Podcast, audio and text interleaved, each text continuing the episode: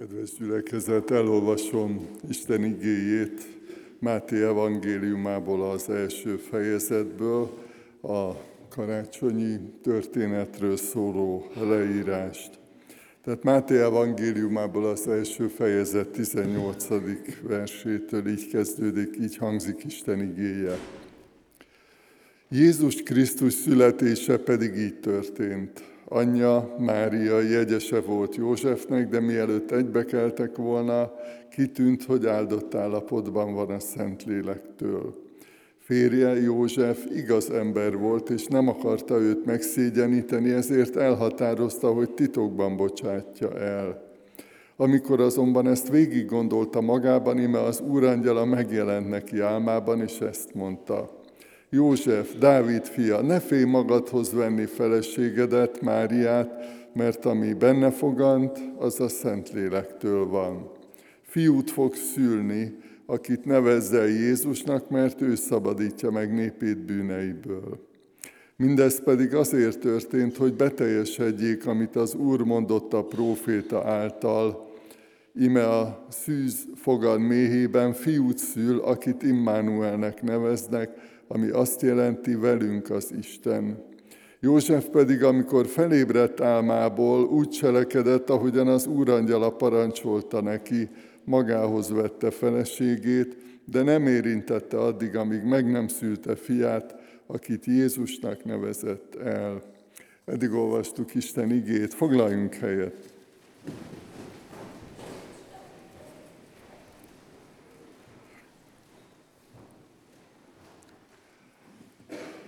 Kedves gyülekezet, kedves testvéreim, két üzenet gondolat az, amit szeretnék most elétek hozni. Ugye tegnap hallhattunk az első részéről, ami egyébként itt sorrendben a más, második, igen, Immanuel velünk az Isten. És ma inkább bővebben vagy többet arról fogok beszélni, hogy mit jelent nekünk az, vagy mit jelenthet nekünk az, hogy Jézus Krisztus a szabadító, akár olyan értelemben, hogy, hogy itt most nekünk, akik itt vagyunk, jelen vagyunk, nyilván egy igehirdetés mindig elsősorban azokat célozza, akik hallgatják, és akik valamilyen személyes üzenetet szeretnének kapni, hallani Istentől.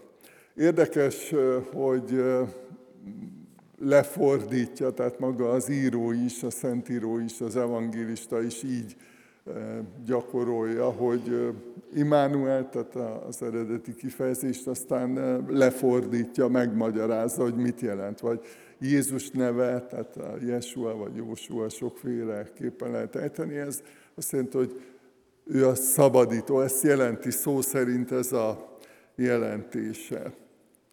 És hát ebben egy ilyen kis rejtett üzenetet hadd hozzak elétek, hogy, hogy igazából a, az Úristennek nagyon fontos, hogy értsük, hogy jól értsük az ő gondolatait, az ő üzeneteit, és ezért is magyarázza, és mindig gondoskodott arról Isten, hogy megmagyarázza az ő kijelentését, érthetővé tegye, Emlékszünk Nehémiás korára is például, ahol ez volt több embernek a feladata, küldetés, hogy magyarázzák meg a törvényt, magyarázzák meg az isteni igét, a kijelentést. Tehát fontos Istennek, hogy eljusson az üzenet, fontos neki, hogy eljusson az üzenetben rejlő erő.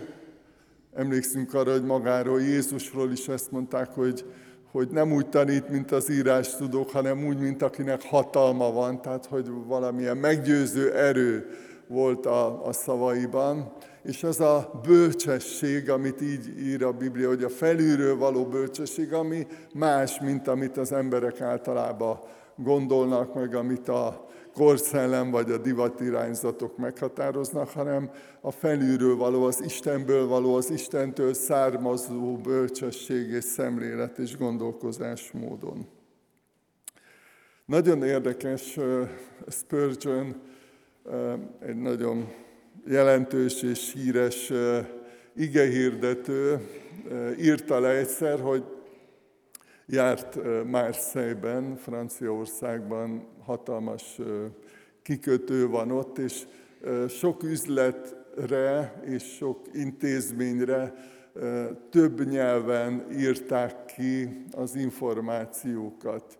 Mivel kikötőváros volt, nagyon sokan érkeztek máshonnan a világ különböző tájairól, és fontos volt azoknak, akik valamilyen módon kapcsolatba szerettek volna lépni velük, hogy több nyelven. Hát állítólag a francia mellett angol, olasz, német, görög, néha orosz, meg svéd feliratok is láthatóak voltak az intézményeken. Ezzel is jelezték, hogy szeretnék, hogyha valaki ott van, akkor megértse, hogy jól értse. És hogy, hogy Istennek ez mennyire fontos, gondoljatok a pünkösdi eseményekre, ezt olvassuk a második fejezetben az apostolok cselekedeteiről írott könyvben, hogy minnyáján megteltek szent lélekkel, és különféle nyelveken kezdtek beszélni, úgy, ahogyan a lélek adta nekik, hogy szóljanak. A hetedik verstől így olvassuk. Megdöbbentek és csodálkozva mondták, íme akik beszélnek, ugye írja máshol az igaz, az Isten felséges dolgairól, akik beszélnek, nem valamennyien Galileából valók-e, akkor hogyan hallhatja őket mindegyikünk a maga anyanyelvén? Tehát jelzi Istennek a szándékait, hogy, hogy mennyire fontos neki, hogy akik ott vannak, akik ott részt vettek ezen az ünnepen megértsék. És hát így tulajdonképpen évezredek óta gondolkodhatunk és beszélgethetünk arról, hogy, hogy mit jelent a szabadító, és mit jelent az, hogy velünk az Isten. És tegnap is hallottunk erről tanítást.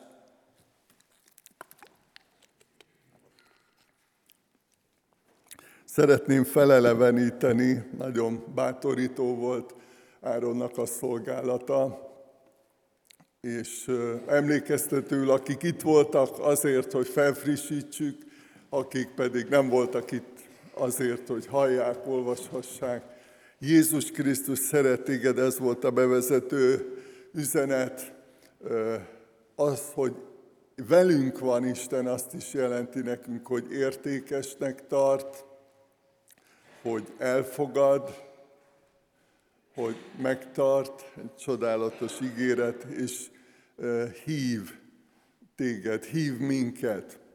Tulajdonképpen egy Isten tisztelet, egy igehirdetés, egy tanítás is ezt célozza igazából, ez a legfontosabb, hogy, hogy megértsük, hogy Isten hív, visszahív, megtérésre hív, a, a saját közelében, vonzás körzetében hív minket.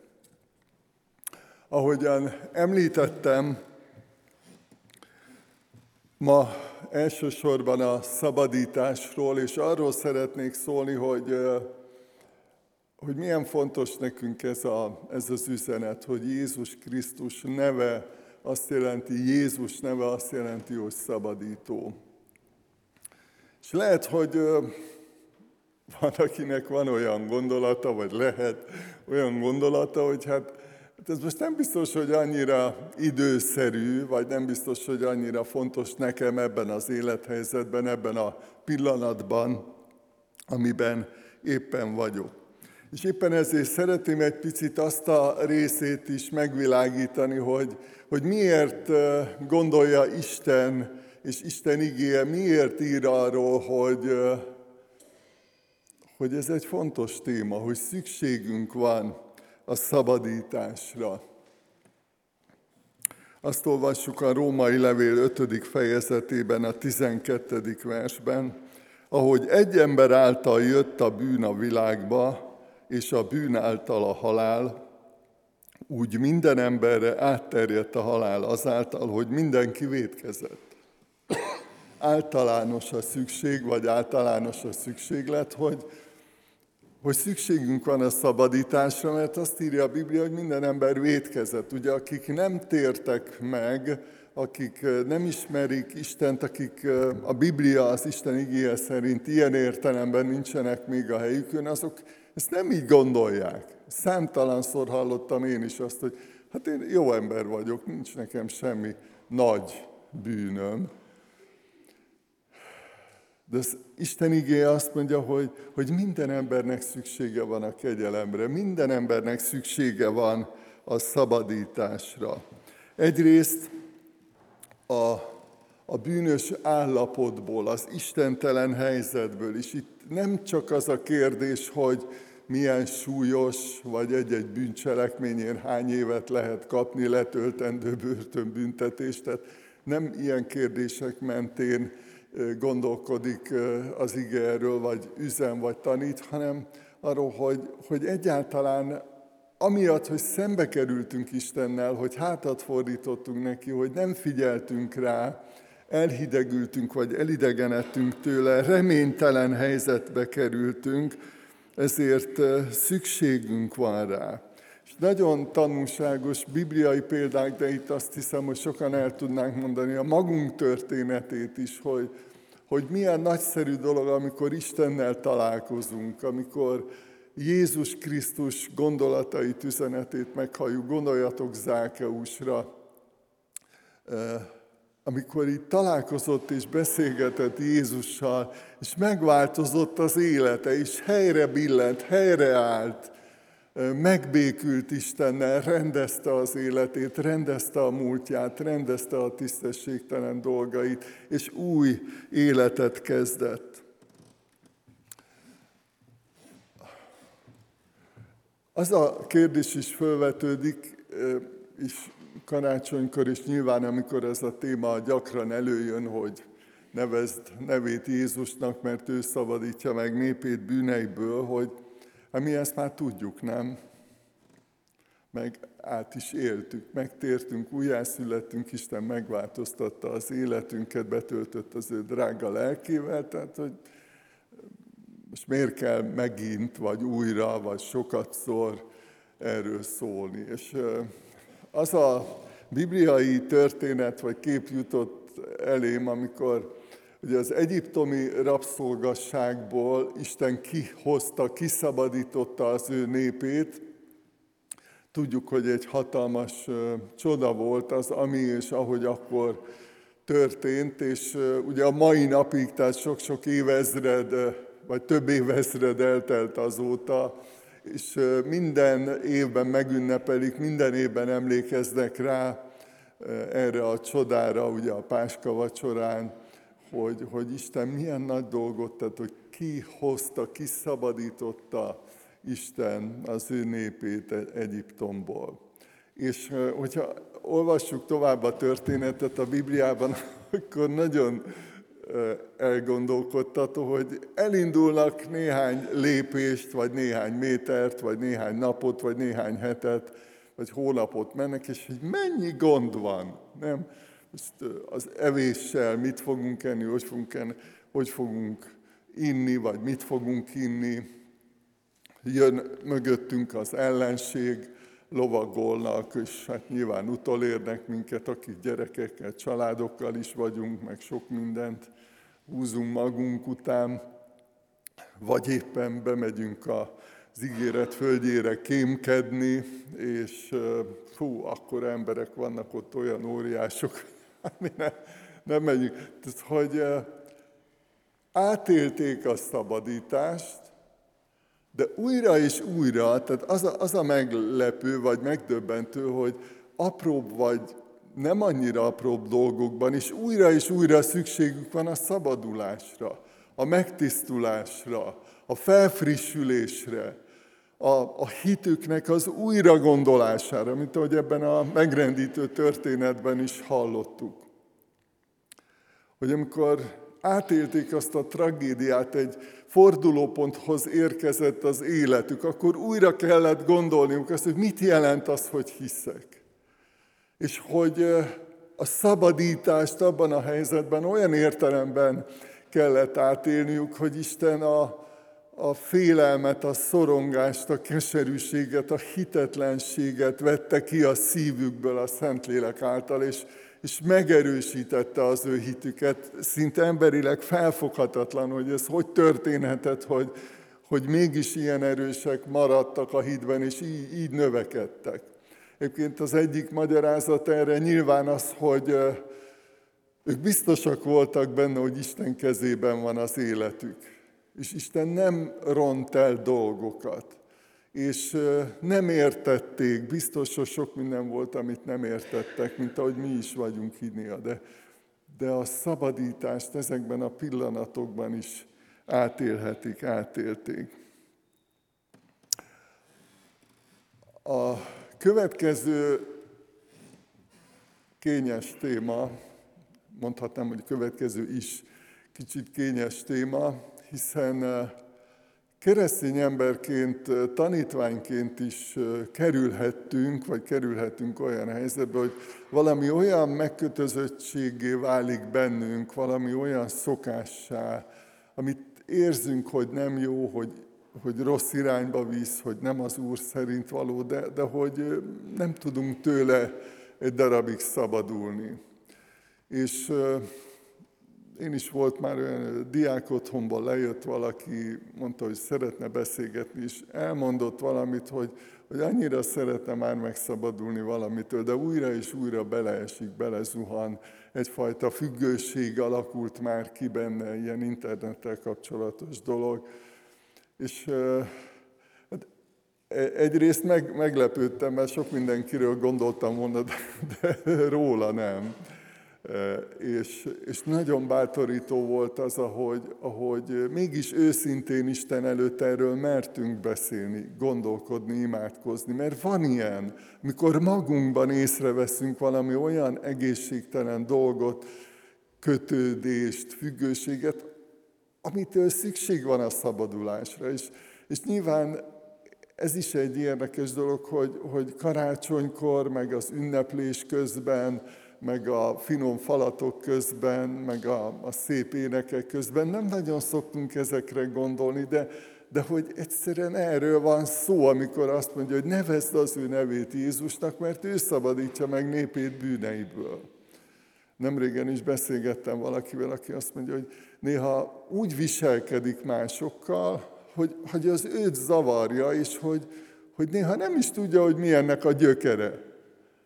És érzi, hogy rossz, érzi, hogy árt, érzi, hogy bánt vele másokat, sokszor a szeretteit is, de, de nem tud tőle megszabadulni, nem, nem tud megváltozni, úgy szeretne, olyan jó lenne megváltozni. És nyilván ezek nagyon kényes témák, és kényes beszélgetések, és zavarba vagyunk ilyenkor, meg, meg fészkelődünk magunkban is, hogy hogy, hogy hogy tudunk tényleg segíteni, de, de hogy pont erről van szó, hogy azért jött az Úr Jézus Krisztus, hogy, hogy megszabadítson ezekből is, hogyha küzdködünk valamivel.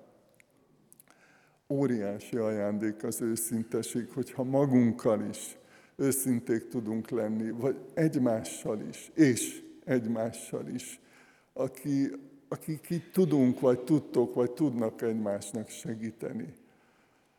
Van szabadítás, annyi csodálatos ige van a Bibliában, és annyi csodálatos, nagyszerű történet van itt köztünk is, amikor Isten megszabadít valakit.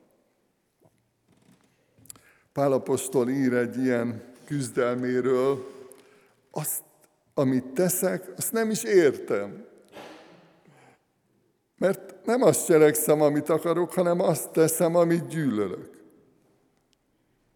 És kicsit zavarbejtő, hogy, hogy Pálapostól is lemer írni ilyeneket, mi nem nagyon merünk. De, de ő megfogalmazta, hogy ezek valóságos kísértések, valóságos küzdelmek.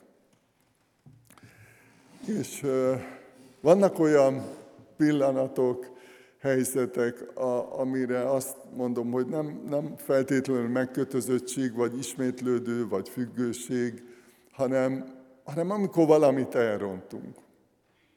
Mert hogy ilyen is előfordul. János apostol azt írja, hogy ha azt mondjuk, hogy nem vagyunk bűnösök, akkor hazudunk, nem mondunk igazat. Mert valamikor elrontunk valamit. Valamikor idegesek vagyunk, olyat mondunk, amit nem kéne, vagy olyat csinálunk, megbántunk valakit, megsértünk valakit, vagy éppen ok nélkül megsértődünk velem, a múlt héten történt ilyen. Nem vagyok rá büszke, de ez az igazság. És hogy tudjuk-e azt mondani, hogy bocsáss meg, ne haragudj. Van szabadítás, az ilyen pillanatnyi vagy, vagy hirtelen felindulásból történt dolgoknál is.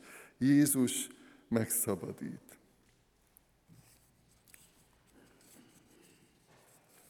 Jézus Krisztussal kapcsolatban röviden hadd osszam meg veletek, hogy, hogy mit jelent ez tulajdonképpen, hogy ő a szabadító. Isten az ószövetségi igékben, kijelentésekben már, már nagyon-nagyon régen megmutatta, előre megmutatta a proféták által, hogy, hogy jön a szabadító, hogy lesz.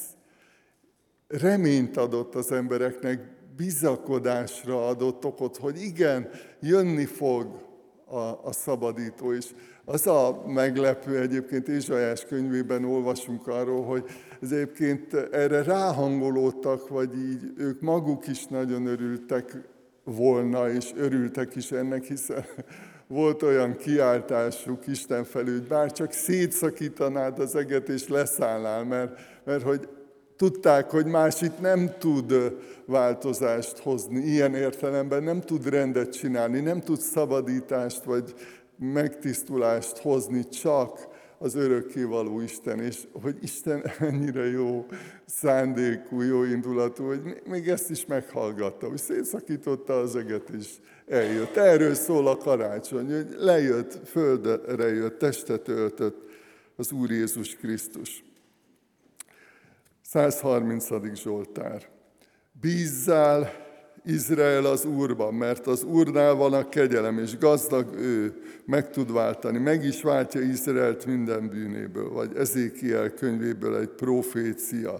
Tiszta vizet hintek rátok, hogy megtisztuljatok minden tisztátalanságból, és minden bálványotoktól megtisztítlak benneteket. Új szívet adok nektek, új lelket adok belétek, eltávolítom testetekből a kőszívet, és húsz szívet adok nektek nagyon sok ilyen biztató, bátorító üzenet van, hogy, hogy el fog érkezni, eljön. Isten megígérte. És az Úr Jézus önvallomásaiban, vagy önmeghatározásaiban. Ezeket nagyon világosan visszatükrözte, amikor a zsinagógában felállt felolvasni a, a tekercset, ezt olvassuk Lukás 4.18-tól, az Úr lelke van én rajtam, mivel felkent engem, hogy evangéliumot hirdessek a szegényeknek, azért küldött el, hogy szabadulást hirdessek a foglyoknak, és vakoknak szemük megnyílását, hogy szabadon bocsássam a megkínzottakat, és hirdessem az Úr kedves esztendeit. Tehát világosan megfogalmazta az Úr is, hogy ő az, aki a szabadulást hozza, és a szabadulást hozta. És hogyha arra gondolunk, most is csak így felvillantom ezt, hogy gondoljatok arra, hogy, hogy mennyi mindent tett az Úr Jézus Krisztus a szabadító szolgálata nyomán. Nyilván ebben benne volt az, ahogy támogatta, ahogy segítette az embereket, ahogy megtisztulásra, új életre vezette, egészen odáig, amíg a kereszten föláldozta magát, és magára vállalta a bűneink büntetését, az egész emberiség bűnének a büntetését. Ez volt a szabadításának, a szabadító munkájának, vagy szolgálatának a csúcspontja. És nyilván, amikor ünnepeljük őt, hogy eljött erre a földre, akkor mindig látnunk kell a célját, látnunk kell a végállomást ilyen értelemben, hogy ezért jött, ez volt a lényege. hogy milyen nagyszerű volt a, a tanítása, amit elmondott, hogy, hogy mennyi ember javára megtette a csodákat, mint a messiási jeleket, amivel bizonyította, hogy tényleg ő az Isten, tényleg ő az, akit vártak. És van ennek a történetnek, ennek a bibliai történetnek folytatása a mi életünkben is, ugyanis Jézus Krisztus folytatja a szabadító szolgálatát, a szabadító munkáját a Szentlélek által. Mi is ezért vagyunk itt. És ma is történik ilyen, ezen a karácsonyon is történik ilyen, hogy emberek élete megváltozik, újat kezdenek, megtisztulnak, rendeződik a helyzetük, és valami csoda történik, mert az isteni erő, az isteni bölcsesség, az isteni hatalom új értelmet ad nekik, és megváltozik az életük, és azt láthatjuk, hogyha ezt az ívet végignézzük, hogy, hogy Isten eredeti szándéka hogy teljesedett be Jézus Krisztusban, az ő földi életében, és a mai napig, és hogy folytatódik, hogy teljesedik ki ez a, a jövőben. Néhány bátorító üzenet azzal kapcsolatban, hogy, hogy milyen gyümölcsei, milyen eredményei, milyen jó következményei vannak Jézus Krisztus szabadító munkájának. Az első a, a tiszta lelkiismeret. Mérhetetlenül nagy ajándék, mert ugye bevezetőben utaltam arra, hogy senki nem mondhatja magáról, hogy soha semmit nem rontott el. Ha azt mondjuk, hogy nem vagyunk bűnösök, akkor hazudunk. De a szabadításnak, Jézus Krisztus szabadító munkájának pont ez az ajándéka, a legnagyobb ajándéka, hogy amikor megszabadít és megtisztít, akkor, akkor utána mondhatjuk azt, hogy tiszták vagyunk, mert Isten megtisztított, megváltoztatott. És Igyekszünk, még törekszünk a szolgálatban, a munkában sokféleképpen, de tiszta lehet a lelki ismeretünk. Ezért van az, hogy akár egy emberi kapcsolatban is, amikor egymás szemébe nézünk, és bocsánatot kérünk, és megbocsátunk, akkor felszabadultan mehetünk tovább. Nem kell tovább vinni a bűntudatnak, vagy a sértettségnek a terheit, cipelni magunkon, keseregni, nem tudunk aludni, sorolhatnám, hanem, hanem felszabadulhattunk tiszta a lelki ismeretünk. Azt írja János apostol, hogy ha megvalljuk bűneinket, hű és igaz ő, hogy megbocsátja a védkeinket, és megtisztítja szívünket minden gonosztól. A szabadítás következménye, hogy emberi kapcsolatok rendeződnek, ahogy az Istennel való kapcsolat rendeződik, amikor már nem vádoljuk Istent, nem akarjuk felelősségre vonni, hogy mit miért enged meg, meg mi, mi hogy van ebben a világban, hanem, hanem amikor tiszteljük őt, amikor imádjuk őt, amikor kíváncsiak vagyunk a véleményére, amikor azt szeretnénk, hogy ő vezessen és ő irányítson, mert ő a tökéletes, ő a hibátlan, ő az, aki látja az összefüggéseket, nem csak egy pillanatnyi helyzetet vagy érzést, hanem az egész életet egyben látja, még a mi életünket is, és sokszor zavarban vagyunk, mert amilyen élethelyzetekben vagyunk, annak nem is biztos, hogy mindig látjuk a, az előzményeit, hogy hogy jutottunk ide, és különösen nem a folytatását, hogy, hogy hova vezet. De hogy Isten mindent lát így együtt, az egészben. És éppen ezért, amikor így rendeződik a vele való kapcsolatunk, akkor képesek vagyunk az egymással való kapcsolat rendezésében is.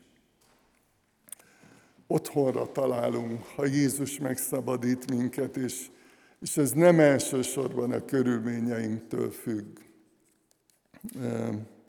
Sokan ismeritek, Boros Lajos most is járja az országot, és sok vagy több évtizedet töltött börtönben, és úgy alakult, hogy a Váci börtönben ott tért meg, ott lett keresztény, ott jutott bűnbánatra, és nagyon elgondolkodtató, ahogy erről beszél, hogy tulajdonképpen még börtönben volt, tehát a, a megtérése után nem szabadult ki azonnal, a körülményei ilyen értelemben, a külső körülményei nem változtak meg, de, de mégis otthonra talált. És ugye ez a kérdés felvetődik, hát hogy érezheti magát valaki otthon a börtönben, nem? Ez valahogy nem fér össze.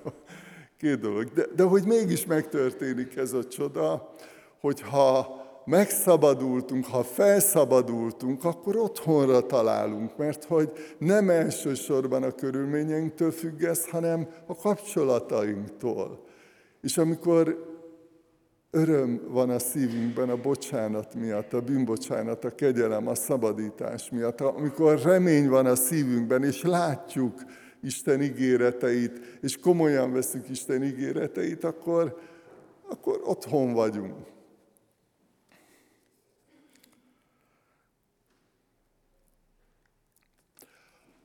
Következő bátorítás pedig, hogy, hogy akit Isten megszabadít, azután a bölcs lesz, el tud igazodni, és Isten vezeti őt. Nagyon érdekes a karácsonyi történetben is, és nem csak itt ebben a szakaszban, amit felolvastunk, hanem később is, ahogy Egyiptomba mennek József és Mária, vagy gondoljunk a bölcseknek a helyzetére, vagy ahogy ők megtalálták az Úr Jézust, ahogy eljöttek hozzá, és, és imádták őt, és hogy Isten hogy vezette őket. Eligazította őket, merre menjenek, most oda ne menjenek vissza, most, most akkor máshova menjenek, és most nem akarom ezeket, mert jól ismeritek ezeket a, a pillanatokat, életképeket, ahogy Isten vezette a, akár Józsefet, Máriát, akár a bölcseket, akár a pásztorokat. Tele van a maga a karácsonyi történet is ilyen, ilyen csodálatos eseményekkel, ahogy, ahogy Isten eligazította a gyermekeit, és hát velünk is ez a helyzet, hogy, hogy akik átéljük Isten szabadítását, Azokat Isten vezet, azt írja Isten igé, hogy akiket Isten lelke vezet, azok Isten gyermekei. És ez így megfordítható is, hogy akik Isten gyermekei, azokat Isten vezeti, megígérte, hogy bölcsé teszlek, és megtanítalak, hogy melyik úton járj. Hát ezért is mérhetetlenül nagy ajándék a szabadulás, a tiszta lelki ismeret miatt, az otthon érzés miatt, és amiatt, hogy, hogy el tudunk igazodni. És végül három záró üzenet, még karácsonynak nincs vége, még van belőle idő, lesz még időnk beszélgetni, családban együtt lenni, rokonokkal együtt lenni. Csak szeretném, hogyha ha vinnénk ezekkel együtt, amit eddig is eh, Isten igéjéből tanultunk, vinnénk egy-két gondolatot haza vagy tovább. És, és még olyan is előfordulhat, hogy ezekről fogunk beszélgetni otthon, vagy a családban, vagy a barátainkkal. Ne elégedj meg kevesebbel, mint mint a szabadulás, a szabadítás, mint Jézus szabadítása. Nagyon megrendítő valóság, amit a Szentírásból is, vagy éppen a történelemből láthatunk, hogy sokan ismerték Jézust. Ott voltak körülötte. Sokan hallották őt, és még az előbb említettem ezt az igét, még volt, aki elismerően nyilatkozott is. Hát nem úgy tanít, mint az írás tudok, hanem úgy, mint akinek hatalma van. Éreztek valamit, tapasztaltak valamit. Vagy éppen a tíz leprás közül a kilenc, akiket meggyógyított. Persze mind a tizet meggyógyította, de, de kilenc utána nem érdeklődött Jézus felől. Tehát nem, hogy hallották, látták, sokszor az ajándékaiból, a támogatásából, a hatalmának az erejéből részesültek, észrevették a saját testükön, hogy Jézus milyen hatalmas. És nem, nem érdekelte őket.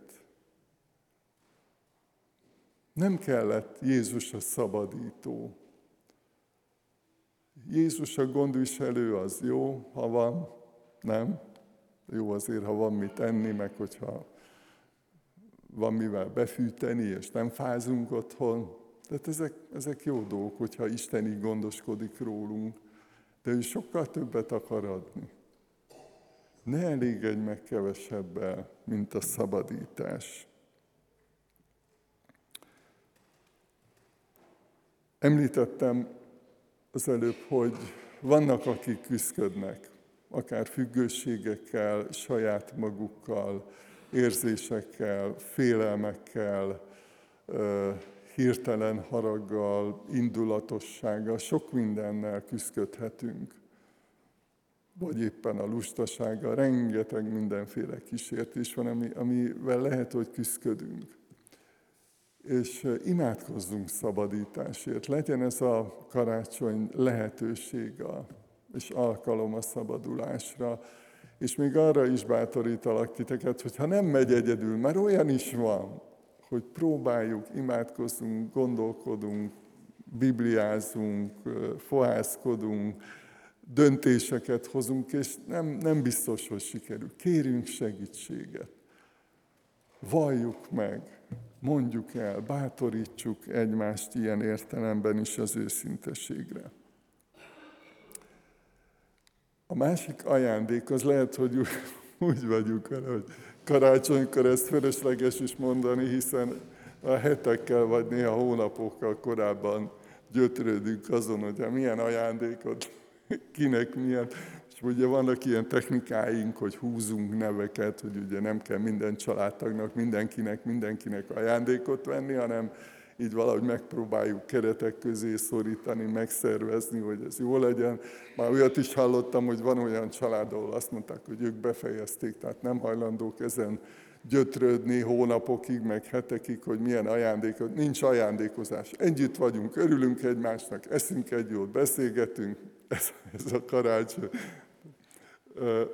Mi lehet a hagyománya, vagy a gyökere ennek a az ajándékozásnak. Na, nagyon érdekes egyébként a következő fejezetben, ezt most nem olvastuk föl, de ismeritek jól a karácsonyi történetnek, az Úr Jézus születése történetének a folytatását, amikor a bölcsek érkeznek az Úr Jézust imádni, és ezt olvassuk, hogy bementek a házba, meglátták a gyermeket anyjával, Máriával, és leborulva imádták őt. Ez volt az alap. Leborulva imádták őt. Felfedezték, hogy isteni valóság létezik abban a kisgyermekben. Isteni személy. És így folytatódik, hogy kinyitották kincses ládáikat, és ajándékokat adtak neki, aranyat, tömjént és mirhát. És uh, nagyon, nagyon érdekes, hogy az Úr Jézus megszületett, és mindjárt ajándékokat vittek neki. És csak így eszembe jutott, hogy ezek a bölcsök nem egymást ajándékozták meg, hanem az Úr Jézust. Ez, ez volt a, a szívükben. És uh, így ez így meglepett engem, vagy meg, megütött, hogy most ezt hogy tudnám én ma, vagy hogy tudnánk mi ma ezt megtenni, hogy Jézusnak ajándékozunk valamit. És van egy egyébként elég jól ismert ige, csak ritkán halljuk, de, de akik olvassátok, az igét ismeritek. Példabeszétek könyvében, 23. fejezet, 26. verse. Add nekem a szívedet, fiam, és tarts szemed előtt utaimat. Ezt tudjuk az Úr Jézusnak ajándékozni, a szívünket, magunkat odaadom, átadom magam neked. Kapcsolódom hozzád, elfogadom a szabadítást örömmel. És végül azt gondolom, hogy ez is a szívünkön van, hogy nem mindenki ünnepelhet ilyen szép körülmények között, vagy jó körülmények között, vagy békességben, mint mi. És Tegnap előtt, vagy valamikor láttam egy hírt, egy, egy Facebook bejegyzést, hogy, hogy valaki gyászol, éppen akkor halt meg a, az egyik hozzátartozója. És ugye ez a szokásos, hogy egy fekete keret, azt se tudjuk, hogy ki, azt se tudjuk, hogy hogy, nem is biztos, hogy kell, csak hogy ez ilyen megrendítő felfedezés volt, hogy akkor így örömmel készülünk a karácsonyra, és jaj, de jó lesz, és örülünk, hogy újra láthatjuk egymást, csodálatos alkalmak, Isten tiszteletek, szolgálatok, énekek, családi találkozás, minden, és akkor, és akkor egy ilyen fekete valóság. És azon gondolkodtam, hogy de most hogy fog ünnepelni? Vagy akkor neki most mit fog jelenteni a karácsony? Hogy ezt ő hogy, hogy fogja átélni? Vagy uh, olvastam egy ilyen cikket valamelyik nap, hogy, hogy gondoljunk már arra, hogy mondjuk most Izraelben, vagy Gázában, vagy Ukrajnában, hogy karácsonyoznak a, a gyermekek. Felnőtteknek se egyszerű, de, de a gyerekek, akik tehetetlenek, ártatlanok, nem is biztos, hogy tudják, vagy értik, hogy mi történik, csak, csak tragédia, amiben vannak. És ahogy átéltük a szabadítást, hogy imádkozzunk értük, hogy, hogy ők is éljék át.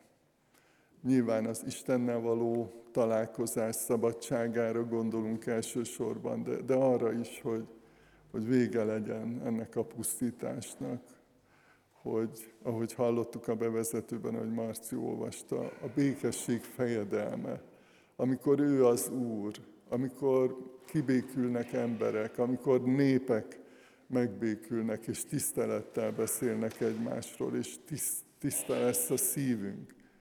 Ez nem utópia, hajlamosak vagyunk a bűnre, de, de Jézus meg tud szabadítani a gyűlölettől. És hogy, hogy vigyük haza ezt a gondolatot, miközben élvezzük az örömet, élvezzük egymás társaságát, a családi találkozásokat, hogy mondjunk egy fohászt azokért, akik most nagyon nagy bajban vannak.